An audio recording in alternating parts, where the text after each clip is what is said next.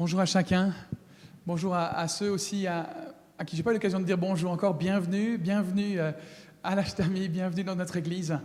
Et euh, c'est vraiment une joie de pouvoir se retrouver là, justement, d'avoir la possibilité, d'avoir euh, le droit de, le faire. Aujourd'hui, on continue notre série sur la vie de Daniel. Et aujourd'hui, le thème qu'on va voir, c'est qu'est-ce qu'on fait quand on fait face à une demande impossible Qu'est-ce qu'on fait dans une situation impossible? On a pris tout à l'heure pour ces chrétiens ces situations impossibles, ces situations où, il ne semble pas y avoir d'espoir. Et on a besoin de quelque chose en plus. Daniel aussi, nous aussi, on fait face à des situations impossibles. Est-ce que vous est déjà arrivé que quelqu'un, un ami, votre employeur, votre patron, un conjoint, un parent, un, peu importe, quelqu'un que vous connaissez, vous demande de faire quelque chose qui vous semble impossible. La première réaction qui vous passe par la tête, c'est ouf, mais jamais j'arriverai à faire ça.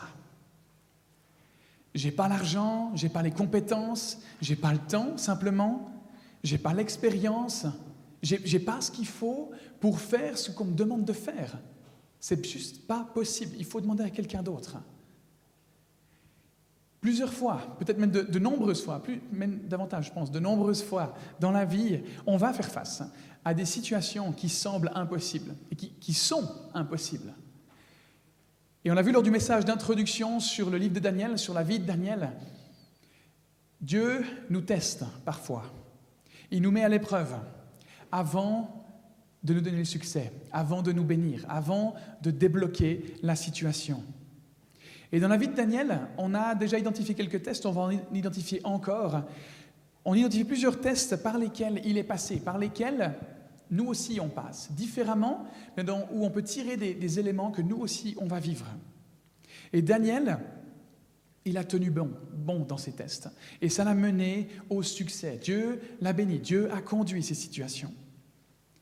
Quand on est fidèle dans la situation qu'on traverse, quand on est fidèle dans les difficultés de vie qu'on traverse, Dieu peut nous permettre d'en sortir vainqueur. Dieu nous permet d'en apprendre quelque chose. Dieu nous permet de nous voir confier des choses qui sont plus grandes. Alors qu'est-ce qu'on fait quand on est dans une situation qui est impossible? Eh bien, On va aborder ce thème au travers de la vie de Daniel, dans le chapitre 2 de, de sa vie qu'on retrouve dans la Bible. Dans Daniel 2, verset 1 à 9, voilà, on va, on va, on va, on va lire ces versets que vous pouvez trouver sur votre écran, euh, sur l'écran, pardon, par le vôtre. Euh, la deuxième année de son règne, Nebuchadnezzar eut des rêves. Il en eut l'esprit troublé et ne parvint pas à dormir, plus à dormir. Le roi fit appeler les magiciens, les astrologues, les sorciers et les prêtres chaldéens pour qu'ils lui racontent ses rêves. Ils vinrent et se présentèrent devant. Le roi, le roi leur dit j'ai fait un rêve. On n'est pas en 1960 et quelques, c'est pas Martin Luther King qui dit ça, c'est le roi Nebuchadnezzar il y a des milliers d'années. J'ai fait un rêve. Mon esprit est troublé parce que je voudrais connaître ce rêve. Les prêtres chaldéens répondirent au roi en araméen Roi, puisses-tu vivre pour toujours? Raconte le rêve à tes serviteurs et nous en révélerons l'explication. Le roi reprit la parole et dit aux prêtres chaldéens Voici ce que j'ai décidé. Si vous ne me faites pas connaître le rêve et son explication, vous serez mis en pièces et vos maisons seront transformées en un tas de décombres. Là, il n'y a pas de, gradation, hein. c'est direct, boum, en haut, tac. Si vous n'y arrivez pas, c'est loin, c'est ciao. En revanche, si vous me révélez le rêve et son explication, vous recevrez de ma part des cadeaux, des récompenses et des grands honneurs. C'est vraiment les deux extrêmes. Hein. c'est pourquoi révélez-moi le rêve et son explication. Il répondit pour la deuxième fois que le roi raconte le rêve à ses serviteurs et nous en révélerons l'explication. Le roi reprit la parole et dit, Je m'aperçois en vérité que vous cherchez à gagner du temps, parce que vous voyez que ma décision est prise. Si donc vous ne me faites pas, si donc vous ne me faites pas connaître le rêve, le même décret s'appliquera à vous tous. Vous vous êtes concertés pour me débiter des mensonges et des faussetés en attendant que les circonstances changent. C'est pourquoi dites-moi quel était le rêve, et je saurai que vous êtes vraiment capable de m'en révéler l'explication. Voilà la demande du roi. Quelque chose d'impossible, humainement parlant Et voilà la réponse logique, humaine de ces magiciens et ces prêtres. Au verset 10 et 11. Les prêtres chaldéens répondirent au roi Il n'y a personne sur terre qui puisse faire ce que demande le roi. C'est pourquoi jamais aucun roi, aussi grand et puissant qu'il ait été, allez, je remets une petite couche euh, de la lèche là, comme ça, n'a exigé une pareille chose d'un magicien, d'un astrologue ou d'un prêtre chaldéen. Ce que le roi demande est difficile, dit pas impossible, c'est marrant quand même. Hein il n'y a personne qui puisse faire une telle révélation au roi, mis à part les dieux. Or, il n'habite pas parmi les hommes. Humainement parlant, ils font face à une situation impossible. Ces prêtres, ces magiciens, ces astrologues et autres, c'est des imposteurs. Et le roi, il les teste pour en être sûr. Et le test, il est bien pensé. Si vous n'avez pas à savoir quel était mon rêve, bah, ça veut dire que vous n'êtes certainement pas capable de l'interpréter. Je ne vais pas vous laisser la possibilité de m'entourlouper. C'est trop facile. Dans la Bible, on retrouve plusieurs passages, je vais en citer qu'un seul ici, où, Dieu y parle de ce qu'il pense, des magiciens, des astrologues, des devins et autres. Il a un avis très tranché sur leur façon de faire ces choses-là, d'agir. On va lire un verset qui se trouve dans Ésaïe 44. Ésaïe, c'est un prophète, un homme qui parlait de la part de Dieu, il parlait au peuple juif. Pourquoi il devait parler de la part de Dieu? Ben, Parce que le peuple juif refusait de suivre Dieu. Au lieu de ça, il suivait des devins, des magiciens, des personnes autres, d'autres divinités qui n'étaient pas Dieu, qui n'étaient pas lui. Et donc Dieu envoyait des hommes comme Ésaïe pour dire, mais revenez à moi, arrêtez avec ces bêtises et revenez à moi. Et voilà une chose qui dit sur ces personnes justement. Ésaïe 44, verset 25. Maintenant, je réduis à rien les prédictions des devins. Je fais perdre la raison à ceux qui annoncent l'avenir.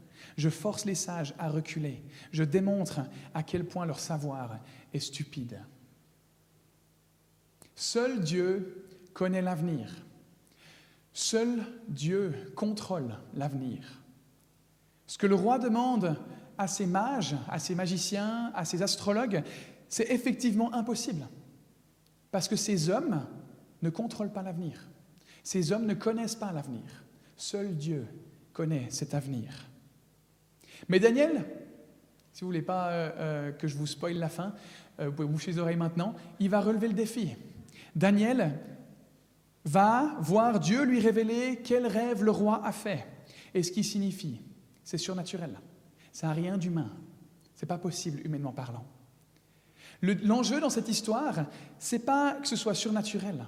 L'enjeu de cette histoire, c'est le fait que ces mages, c'est des imposteurs et qui manipulent le roi et qui ne se confient pas en celui qui est le seul qui pourrait leur donner la solution à cette demande.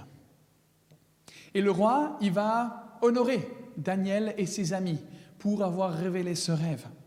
Ils vont être promus grâce à ce que Dieu révèle à Daniel. Ce qui semblait impossible, Dieu le rend possible. Et c'est ce qu'on va voir en particulier, on va voir huit choses que Daniel a faites qui l'ont mené à sortir de cette crise, qui l'ont mené à relever le défi, qui l'ont mené à répondre à cette situation qui semblait impossible. C'est pas, c'est tiré de sa vie. Ça ne veut pas dire que Dieu agit toujours de cette façon-là. Il a agi de cette façon-là avec Daniel, et il peut agir de cette façon-là avec nous. Ce n'est pas une garantie, mais c'est des éléments que nous, on peut utiliser, qu'on peut mettre en pratique pour aller dans ce sens-là, pour laisser la place à Dieu. Huit éléments pour faire face aux situations impossibles de nos vies. Quand on est coincé financièrement, quand on est coincé professionnellement, spirituellement, émotionnellement, relationnellement, peu importe le domaine, qu'est-ce qu'on fait quand on fait face à un mur, quand on fait face à l'impossibilité de s'en sortir? La première chose que Daniel a faite, et ça vous pouvez le noter dans vos penses bêtes, dans les notes de prédication, si vous les avez prises à l'entrée, c'est de ne pas paniquer. Ne pas paniquer, ne pas avoir peur. Daniel, il avait toutes les raisons du monde d'être inquiet, comme on l'a vu. Hein. Pas de révélation, c'est mise à mort, point final. Il avait toutes les raisons du monde d'avoir peur. Il était menacé de mort. Certainement que si le gouvernement aujourd'hui, comme dans ces pays pour lesquels on a prié tout à l'heure, nous menaçait de mort, on paniquerait. Mais Daniel, lui, c'est pas arrivé. Voilà ce qu'il a fait. Daniel 2, verset 14. Daniel s'adressa avec prudence et sagesse au capitaine Arioch, chef des gardes du roi, qui s'était mis en route pour aller mettre à mort les sages de Babylone. J'ai dit menace avant, c'est plus qu'une menace là. C'est imminent, c'est imminent. Le chef des gardes et l'armée du roi sont en route pour aller mettre à mort les, mages, les magiciens, tous les gens de la cour du roi, y compris Daniel et ses amis. Mais Daniel, il s'est adressé avec sagesse et prudence à cet homme. Oubliez pas, il s'agit de la deuxième année du règne de Nebuchadnezzar. Donc, Daniel, il a déjà été emmené en déportation à Babylone alors que Nebuchadnezzar était roi. Et on imagine que Daniel devait être ado, quinzaine d'années, plus de 17 ans. Moins de 20 ans en tout cas, si on veut être sûr, d'accord? Moins de 20 ans, menacé de mort. Et, il gère une situation de cette façon-là. C'est complètement fou. Il s'adresse à ce chef des gardes et il panique pas. Il s'adresse avec prudence et avec sagesse. Nous, aujourd'hui, nous, cette semaine, pourquoi est-ce qu'on a paniqué? Est-ce qu'il y a des situations où tout d'un coup on a perdu nos moyens? Parce qu'en fait on ne contrôle plus rien et, on ne sait pas comment ça va se passer, puis on est, on est hyper stressé, on est hyper tendu Peut-être au niveau professionnel, au niveau familial, au niveau relationnel. Ce que la vie de Daniel nous enseigne, c'est de rester calme, de ne pas paniquer. C'est la première chose qu'il a faite. La deuxième chose que Daniel a faite, c'est qu'il a posé des questions. Demander pourquoi, face à, une, demande qui nous est faite et qu'on estime être impossible, qu'il est peut-être effectivement, c'est peut-être pas qu'une impression, hein, bah demandons pourquoi on nous demande ça. Qu'est-ce qui motive cette demande? On a besoin d'avoir en main tous les faits, toute la situation, pour pouvoir se dire, mais pour comprendre ce qui se passe. Dans le cas de Daniel, le roi, il est furieux. Pourquoi? Qu'est-ce qui anime cette fureur? Pendant deux ans, il n'a rien dit. C'est prêt, c'était pas la première fois qu'il le baladait, hein. ça devait faire deux ans. Mais maintenant, il pète les plombs, le roi. Maintenant, après deux ans. Pourquoi pas avant? Qu'est-ce qui fait que tout à coup, maintenant, il est furieux? On découvre que, le roi, il faisait un rêve et que ce rêve, il était récurrent, toujours le même. Donc on peut imaginer que face à ce rêve qui, arrive régulièrement, ils se disent, mais attends, mais ça doit, ça doit vouloir dire quelque chose, ça. Et moi, je suis incapable de comprendre ce que ça veut dire. Il devait paniquer face au fait de ne pas réussir à contrôler, de ne pas réussir à comprendre ce qui se passait. Et ça l'a rendu fou. Peut-être, hein, j'interprète là. Et il est troublé. Peut-être que votre patron, votre employeur, vous a mis la pression cette semaine en disant, ça, il faut que ce soit fait pour telle date, la semaine prochaine, demain. Hein, c'est vendredi soir, dimanche soir, j'ai besoin de ça sur mon bureau. Bah, super, j'avais prévu une petite sortie à ski. Euh, ben, génial, je dois y aller. Une semaine de travail, je dois le condenser en deux jours. C'est impossible, j'arriverai pas à faire ça. Et nous, on se dit, mais quoi? Attends, mais c'est pas possible. Pourquoi? Pourquoi tout à coup maintenant? Qu'est-ce qui fait que tout à coup c'est urgent et c'est pressant maintenant? Qu'est-ce qui fait que la personne en face de moi, elle, elle donne l'impression d'être complètement irrationnelle là? Pourquoi? On a besoin de comprendre. On a besoin de poser des questions, comme Daniel, pour avoir toute la situation en main et pour exprimer les choses et pour agir de manière sage, pour savoir comment gérer la personne, pour pas mettre de l'huile sur le feu, mais pour calmer la situation. C'est ce que Daniel fait au verset 15. Il lui demanda pourquoi le roi avait prononcé une sentence si dure. Arioc lui exposa l'affaire. Il a pris connaissance des faits.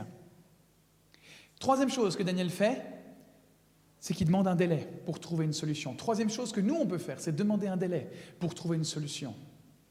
Si notre patron nous fait une demande de quelque chose qui nous semble impossible, ben, demandons un délai pour trouver une solution. Pourquoi? Pourquoi est-ce que c'est important de pouvoir demander un délai? Des fois, on ne peut pas, hein, d'accord? Dans ce cas-là, c'était possible. Peut-être que dans notre cas, dans ce qu'on vit, c'est possible aussi. Parce qu'on a besoin de prendre un peu de recul avant de prendre certaines décisions. Vous avez certainement déjà vécu ça on a besoin de s'arrêter avant d'agir. Quand on prend une décision sous le coup de l'émotion, ben, sous le coup de l'imprévu, ben, souvent, on n'est pas en mesure de prendre des bonnes décisions. Parce qu'on on a peur, parce qu'on est paniqué, parce qu'on est stressé, parce qu'on n'a pas la vue d'ensemble, parce que ça nous échappe complètement. On a besoin de prendre le temps de s'arrêter. Et du coup, de demander un délai C'est ce que Daniel a fait. Et c'est ce qu'on découvre au verset 16. Aussitôt qu'on lui a expliqué la situation, Daniel se rendit chez le roi pour le prier de lui accorder un délai afin qu'il puisse lui communiquer la signification de son rêve. Plutôt que de dire c'est impossible, oublie, vas-y, euh, euh, assassine-nous, c'est terminé. Non, Daniel, il choisit de faire confiance à Dieu. Je ne sais pas ce qu'il avait en tête, mais peut-être qu'il s'est dit on verra. On demande un délai. Si Dieu me révèle la situation, la chose, le rêve, tant mieux. Mais ça vaut le coup d'essayer. Ou peut-être que, comme on l'entend dans ce verset-là, eh ben, il demande un délai pour qu'il puisse lui communiquer la signification. Donc on dirait qu'il est assez sûr. Il y a l'assurance que Dieu va agir. Il y a la foi, il y a la confiance que Dieu va agir. Et bien que la réflexion, elle demande un délai, la démarche, elle a été entreprise tout de suite. Le verset, il commence par aussitôt. Daniel n'a pas encore attendu quelques heures, quelques jours. Non, aussitôt qu'il a, pris connaissance de la situation, il a entamé la démarche. Il procrastine pas, il fait face à la situation. Qu'est-ce que nous, on a procrastiné? Parce qu'on savait que ça impliquerait de prendre une décision qui était douloureuse, qui était difficile. Qu'est-ce que nous, on a mis en attente? Qu'est-ce qu'on n'a pas voulu traiter? Parce qu'on n'a pas envie d'y faire face maintenant Ou parce que ça ne nous semble pas important? Qu'est-ce qui a été. Qu'est-ce qu'on a qualifié de quelque chose qui n'était pas un problème alors que ça en était un? On a minimisé, on a dénigré en disant mais c'est pas grave ça, c'est pas grave, ça passera. Et en fait, il fallait le traiter. Bah, comme Daniel, ne procrastinons pas, mais entamons la démarche tout de suite. Le processus peut prendre du temps, mais la démarche, on peut l'entamer tout de suite. On dit parfois, j'aimerais prendre le temps de traiter ce sujet dans ma vie quand j'aurai le temps. Je veux bien prendre le temps, donc je vais me prévoir une journée complète où je vais aller à la montagne et puis réfléchir. Sauf que cette journée, on ne la planifie pas. Bien sûr, ce processus prend du temps, mais la démarche, elle peut être débutée maintenant. On peut planifier cette journée maintenant, se donner les moyens d'y arriver. Si on ne prend pas le contrôle de notre temps, si on ne prend pas le contrôle de ce qui nous est donné, quelqu'un d'autre ou quelque chose d'autre le fera à notre place. On a besoin de se mettre en action face à nos peurs, face à nos insécurités, face à nos blessures. Quatrièmement, on peut demander un soutien dans la prière. Daniel, il sait que l'enjeu, il est important. Il risque sa vie. Hein. il y a des centaines de personnes qui risquent leur vie dans cette situation. C'est important comme enjeu. Le roi, il est sur le point d'assassiner tous les sages de sa cour. Et ça le touche lui et ses amis, alors que eux ne sont pas des magiciens et des astrologues et des prêtres chaldéens. Alors, il va s'entourer de ses amis. C'est ce qu'on voit dans Daniel 2 au verset 17 et 18. De retour chez lui, Daniel raconta toute l'affaire à ses compagnons Anania, Michaël et Azaria. Il les invita à implorer la bienveillance du Dieu du ciel au sujet de ce rêve mystérieux, afin de ne pas être exécutés avec les autres sages de Babylone. Est-ce que moi, personnellement, j'ai des personnes de confiance avec qui je peux prier? Est-ce qu'il y a des personnes autour de moi à qui je peux écrire Hé, est-ce que tu n'aurais pas un moment là pour qu'on prie ensemble? C'est notamment ce qu'on peut faire dans le cadre d'un petit groupe. Être entouré de personnes, de quelques personnes, pas beaucoup forcément, hein, qui peuvent prier pour nous. Et pour qui nous aussi, à l'inverse, on peut prier. Ne pas paniquer, poser des questions, demander un délai, demander du soutien dans la prière. Et cinquièmement, prier et s'attendre à l'aide surnaturelle de Dieu. Daniel, il a fait appel à des amis pour faire quoi? Pour prier, pour demander de l'aide à Dieu. Quand on parle ici d'aide surnaturelle, c'est une aide qu'on ne peut pas obtenir par de la sagesse humaine. C'est une aide qu'on ne peut pas obtenir par nos compétences, par notre logique ou autre. On le verra dans le cas de Daniel, c'est une révélation. Ce n'est pas quelque chose qui est provoqué euh, euh, par quelque chose d'humain. C'est surnaturel. Quand on n'a pas l'argent pour rembourser nos dettes, quand on n'a pas les réponses pour permettre à la situation de se débloquer. Quand on n'a pas les compétences pour développer ce qui a besoin d'être mis en place, on prie. Et on s'attend à ce que Dieu, de façon surnaturelle, de façon impossible, vienne intervenir dans cette situation. Parce que Dieu veut qu'on lui demande son aide. Ça fait partie de lui. Je suis convaincu que Dieu, il aime démontrer sa bonté envers nous.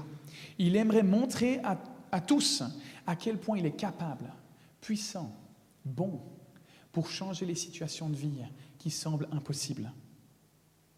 Voilà ce qu'on découvre dans l'épître de Jacques, qui parle notamment de, prier pour de la sagesse. Jacques 1, versets 5 à 8. Si l'un de vous manque de sagesse, qu'il la demande à Dieu, qui donne à tous simplement et sans faire de reproche, et elle lui sera donnée. Mais qu'il la demande avec foi, sans douter, avec confiance, hein, car celui qui doute ressemble aux vagues de la mer que le vent soulève et agite de tous côtés. Qu'un tel homme ne s'imagine pas qu'il recevra quelque chose du Seigneur. C'est un homme partagé, instable dans toute sa conduite. Si on a besoin de quelque chose, mais qu'on n'est pas convaincu que c'est bon de le demander, et qu'en le demandant, on n'y croit pas vraiment, ben, en gros, ce que Jacques dit, c'est prenez même pas la peine de demander. On avait abordé ça un peu dans notre série sur le livre de Néhémie.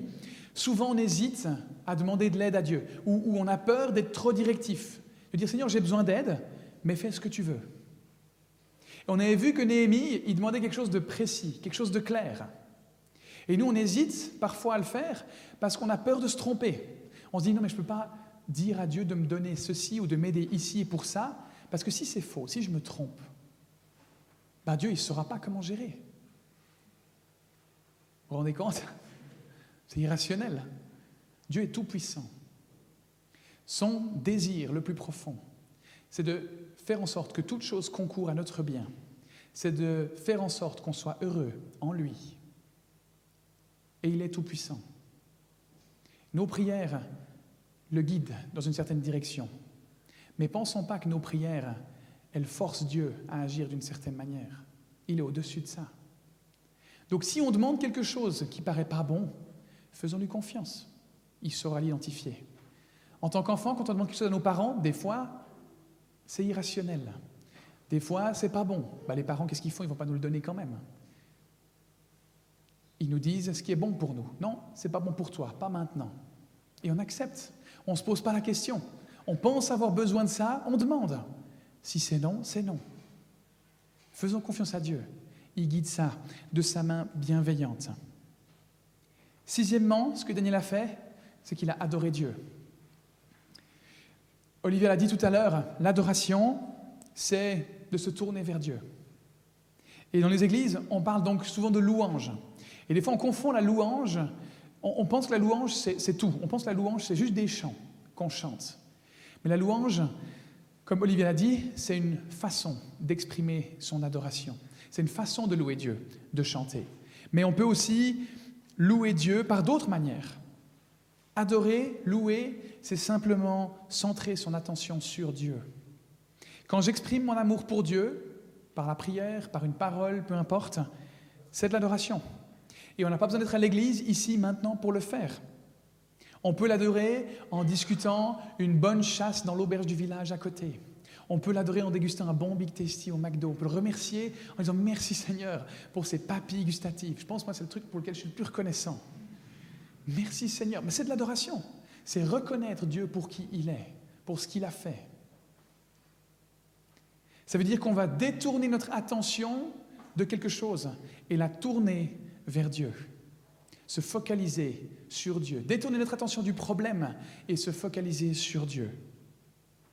Se détourner de notre peur et de ce qui nous panique et se focaliser sur la solution. Et la solution, c'est Dieu. Dieu souverain, qui connaît tout, qui sait tout, qui peut tout, on l'adore. On va voir comment Daniel l'a fait dans cette situation en particulier, au verset 19. Et le mystère fut révélé à Daniel pendant la nuit, au cours d'une vision. Alors Daniel se mit à louer le Dieu du ciel. Daniel y reconnaît que c'est Dieu qui lui a révélé cette vision, qui lui a révélé ce mystère, et il l'adore. Il attribue le mérite à Dieu de ce qu'il a découvert.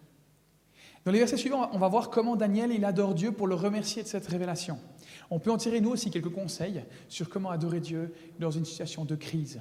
On peut aussi dans les psaumes, David c'est un très bon exemple de comment il rédige ses psaumes, de comment adorer Dieu quand on est dans une situation qui est impossible. Ou comme dans le cas de Daniel, Dieu répond dans une situation qui est impossible. Adorer Dieu pour qui il est, c'est la première chose que Daniel fait. En d'autres termes, pour son caractère. C'est aussi ce qu'Olivia nous a dit dans, dans, le temps qui a été animé tout à l'heure. Se concentrer sur son amour, sur sa bienveillance, sur sa toute-puissance, sur le fait qu'il sache tout, sur sa fidélité, sur son pardon, sur ses caractéristiques, quoi, sur ses attributs. On se focalise sur lui. C'est ce que Daniel a fait au verset 19 et 20. Alors Daniel se mit à louer le Dieu du ciel en ces termes. Remercions Dieu en tout temps, car la sagesse et la puissance lui appartiennent. Il reconnaît simplement Dieu pour qui il est. La deuxième chose que Daniel fait, c'est qu'il honore Dieu pour ce qu'il fait, pour ce qu'il est, mais aussi pour ce qu'il fait. On commence par adorer Dieu pour sa personne, et ensuite on le remercie pour ses actions.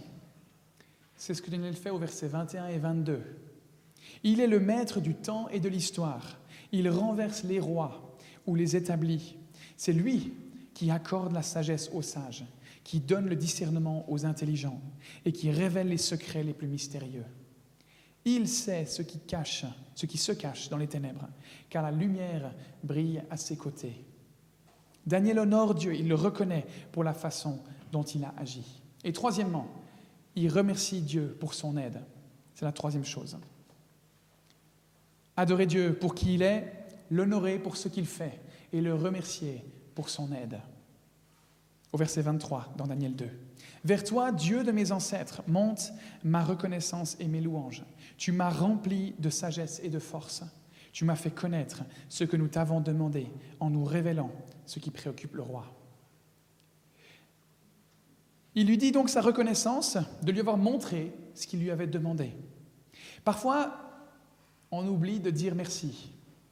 Je me souviens d'une situation où on avait confié notre chien de famille à nos grands-parents. On partait en vacances, nos grands-parents avaient un chien, on leur donnait notre chien pendant deux semaines et on partait en vacances. Puis on est revenu, puis en fait on a appris qu'il était parti.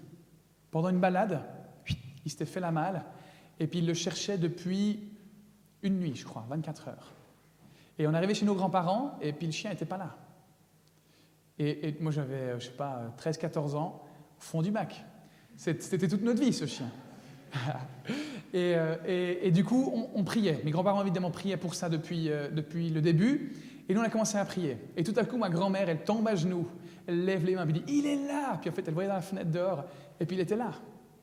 Et, nous, on était tout contents, on accueille le chien, tellement contents, on passait à autre chose. Et mon grand-père, il a dit Mon grand-père, il est, allemand, et il a dit Halt Halt Et il faut qu'on remercie Dieu. Et moi, ça m'a interpellé. Je m'en souviens encore aujourd'hui de dire merci à Dieu, de ne pas oublier ce qu'il a fait. Souvent, on est tellement content de la joie que ça nous a procuré, ce que Dieu a fait, qu'on oublie de le remercier.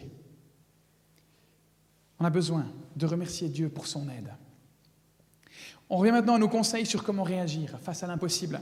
On a vu que on n'avait pas besoin de paniquer, qu'on pouvait poser des questions, qu'on pouvait demander un délai, qu'on pouvait demander du soutien dans la prière, qu'on pouvait prier en s'attendant à l'aide surnaturelle de Dieu et qu'on pouvait l'adorer en se focalisant sur lui. Septièmement, on peut utiliser ce que Dieu nous montre pour en aider d'autres. La situation de Daniel, elle a ceci de particulier, c'est qu'elle ne concernait pas seulement lui. La majorité des situations de nos vies aussi, ça concerne d'autres personnes. Daniel n'a pas fait l'égoïste, il n'a pas gardé sa révélation pour se sauver lui-même seulement et ses amis. Il a utilisé ce que Dieu lui a révélé pour sauver toute la cour du roi, pour sauver des centaines de morts. Dieu, il n'a pas, pas, dit, OK, je te donne cette révélation, mais il faut que tu ailles vers le roi et que tu dises que c'est seulement pour toi et tes amis. Non. Dieu a certainement donné cette révélation pour que tous ces hommes, toute cette cour soient sauvés également indirectement. Pourtant, ce pas des personnes qui croyaient en Dieu. Ce pas des personnes, c'est même des personnes qui, étaient qui allaient à l'encontre de Dieu qui refusaient de reconnaître Dieu comme l'autorité, mais qui disaient non, non, non, nous, on regarde plutôt les astres, on regarde plutôt euh, euh, différents signes de la nature pour savoir ce qu'est ce la volonté des, divinités. On ne peut pas regarder à Dieu. Et Dieu, il n'a pas dit, puisque c'est comme ça, allez, ciao. Non. Dieu, il aime tout le monde. Il n'y a pas une personne sur cette terre que Dieu n'aime pas.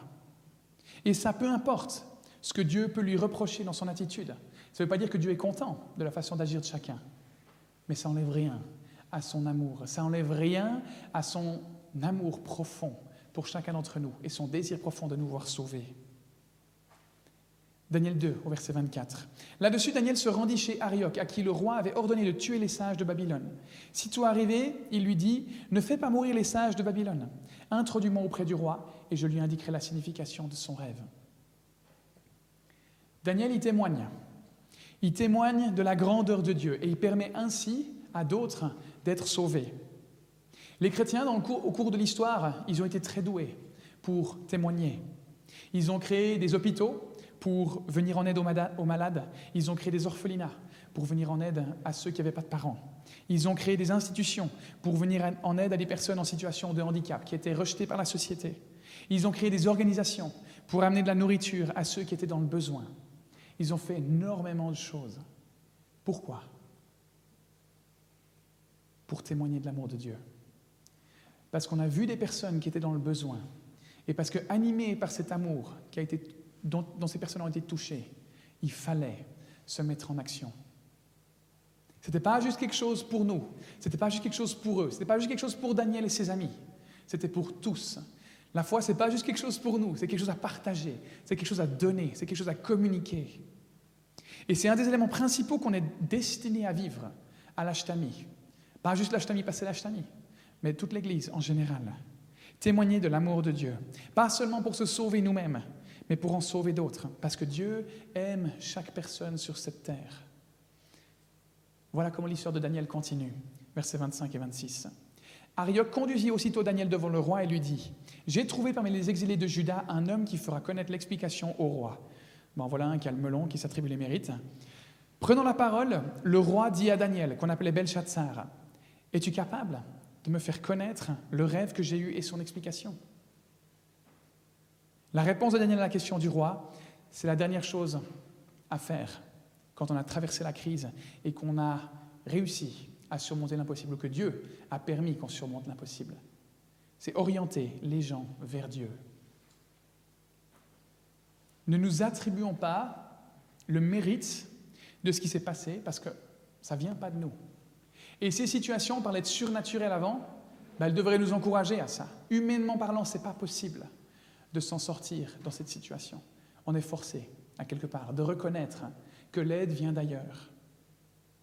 C'est Dieu qui nous a sortis d'affaires. C'est lui qui nous a montré quoi faire. Et c'est ce que Daniel a fait. Voilà ce qu'il a dit au roi, l'homme qui était à la tête de cet empire babylonien. Imaginez encore hein, un, jeune entre 17 et 20 ans. Hein. Daniel fit cette réponse devant le roi.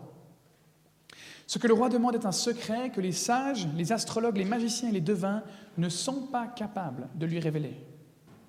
Cependant, il y a dans le ciel un Dieu qui dévoile les secrets et qui a, fait connaître au roi Nebuchadnezzar ce qui arrivera dans l'avenir. Voici ton rêve et les visions que tu as eues sur ton lit. Sur ton lit, roi, tu as eu des pensées concernant ce qui arrivera par la suite.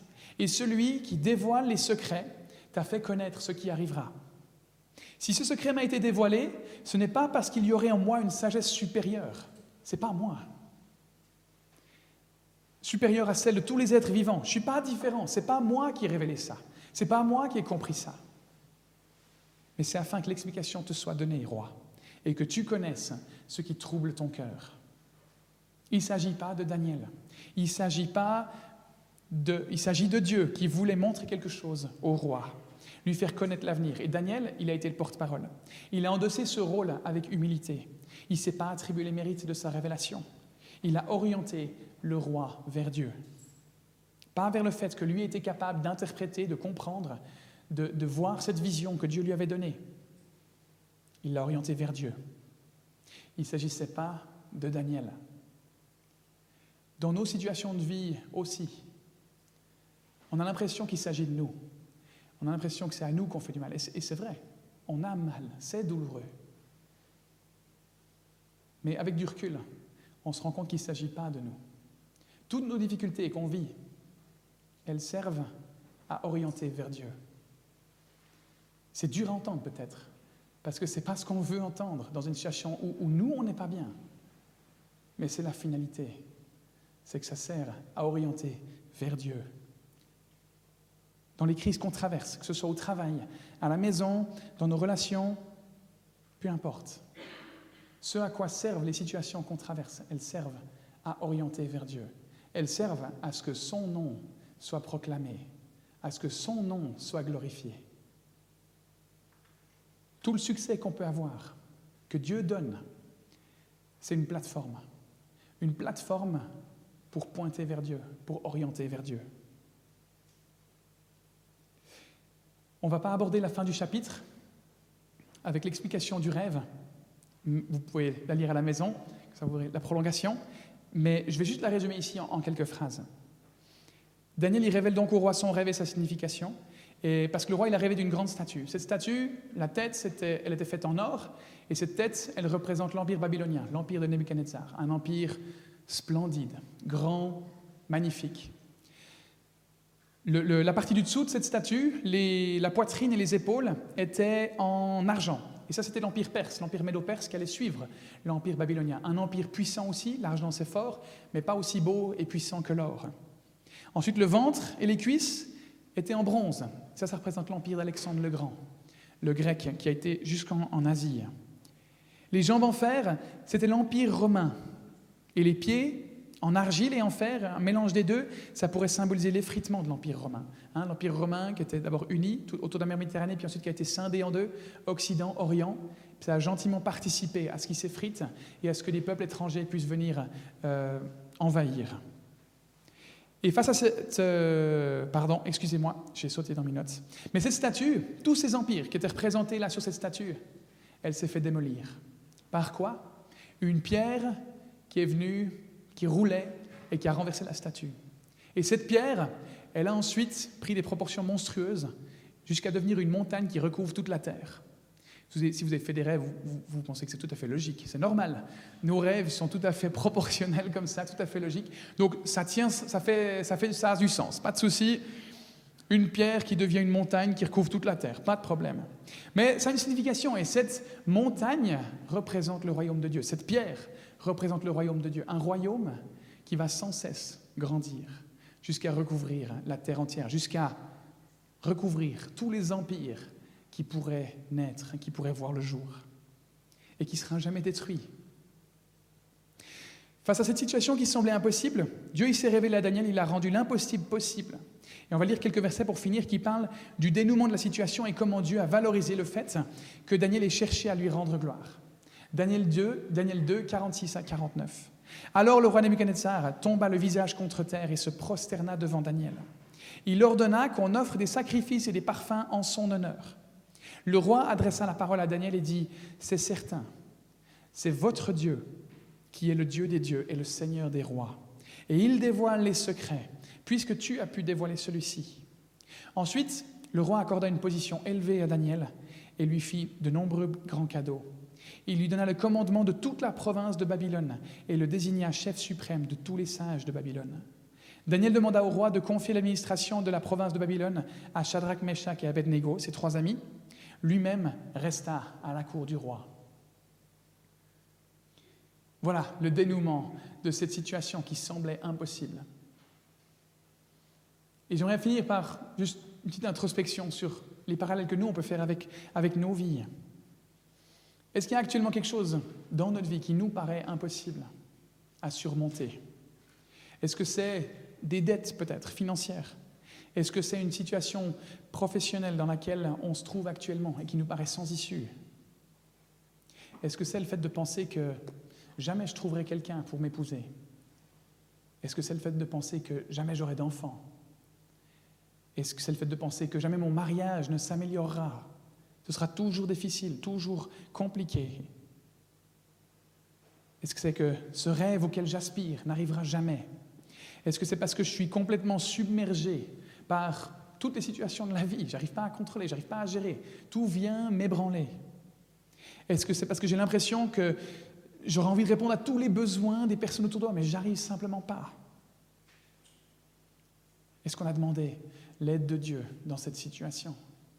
Est-ce qu'on a fait appel à son nom, comme Daniel l'a fait? Est-ce que j'ai prié intensément? On pense peut-être que Daniel l'a prié toute la nuit pour avoir cette vision ensuite. Euh, est-ce qu'on a prié toute une nuit pour demander de l'aide de Dieu? Est-ce qu'on a mis les moyens? Est-ce qu'on s'est donné les moyens de dire, en fait, c'est vraiment important je suis prêt à y consacrer des heures, des jours, parce que c'est primordial. Je veux absolument que Dieu me montre ce que je dois faire là dans cette situation. Si on n'est pas prêt à y consacrer du temps, peut-être que ce n'est pas si important que ça. On a besoin d'agir comme Daniel. On a besoin d'utiliser ces huit points, ces huit éléments que, que Daniel a mis en œuvre et que nous aussi on peut utiliser pour que Dieu nous accompagne dans ce qu'on vit. Ce n'est pas une garantie, mais c'est quelque chose qu'on peut mettre en œuvre parce que c'est le désir de Dieu, c'est d'agir dans nos vies, c'est de transformer nos quotidiens. Le but de cette série, c'est de voir comment Dieu a permis à Daniel et ses amis de s'épanouir dans une culture qui était complètement à l'opposé de la leur. Nous aussi, on peut faire face, on fait face à des valeurs, à des éléments culturels qui vont à l'encontre de ce qu'on pense être juste. Qu'est-ce qu'on fait avec ça?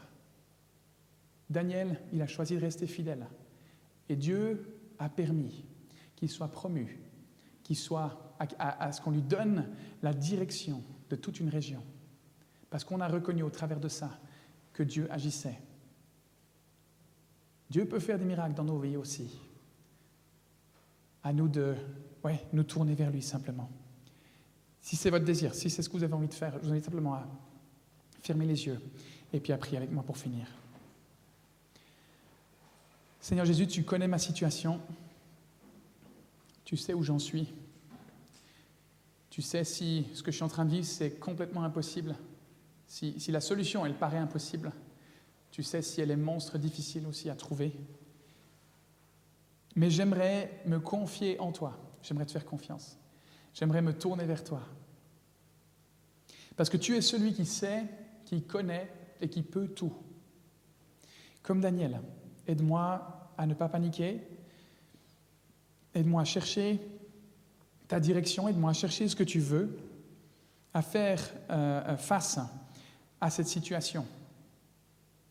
Et, comment agir dans cette situation. Il ne s'agit pas de moi. Je, veux, je veux avoir confiance qu'au travers de ce que je vis, en fait, c'est toi qui essayes de faire quelque chose de bon, de faire quelque chose de grand. Et j'aimerais entrer là-dedans. Alors montre-moi ça, s'il te plaît. Montre-moi comment. Que ce que je traverse serve à aider les autres et à les orienter vers toi, pour que tu sois celui qui soit reconnu et adoré. Merci d'avance pour ta conduite dans ce que je vis. En ton nom Jésus. Amen. On a toujours ces petits groupes qui se réunissent chaque semaine qui sont des moyens ben, de vivre ces temps de prière aussi avec des gens, pour s'entourer, pour s'encourager, pour s'accompagner dans ces situations difficiles et impossibles. Peut-être que vous avez besoin d'un peu plus, peut-être que vous avez parler avec un des anciens, avec moi, c'est possible, on a des cartes de bienvenue à la sortie, vous pouvez aussi me parler directement, il n'y a pas de souci, mais on, a des cartes de bienvenue à la sortie, si vous avez pris une décision, si vous avez parlé de quelque chose en particulier, si vous avez un sujet de prière, N'hésitez pas à juste le mentionner sur cette carte, à la laisser sur place. Et nous, c'est avec plaisir qu'on prie pour ça. On est ici un groupe de prière qui le fait euh, toutes les deux semaines. Euh, vraiment, il y a des possibilités, il y a des moyens. Si vous voulez euh, voir un peu plus, agir, prendre certaines choses en main, c'est possible. Venez seulement à notre rencontre. Notre Église, on veut vraiment encourager chacun à vivre cela. Alors voilà, bonne semaine et puis bonne, bonne digestion de toute cette situation. Que Dieu euh, vous accompagne.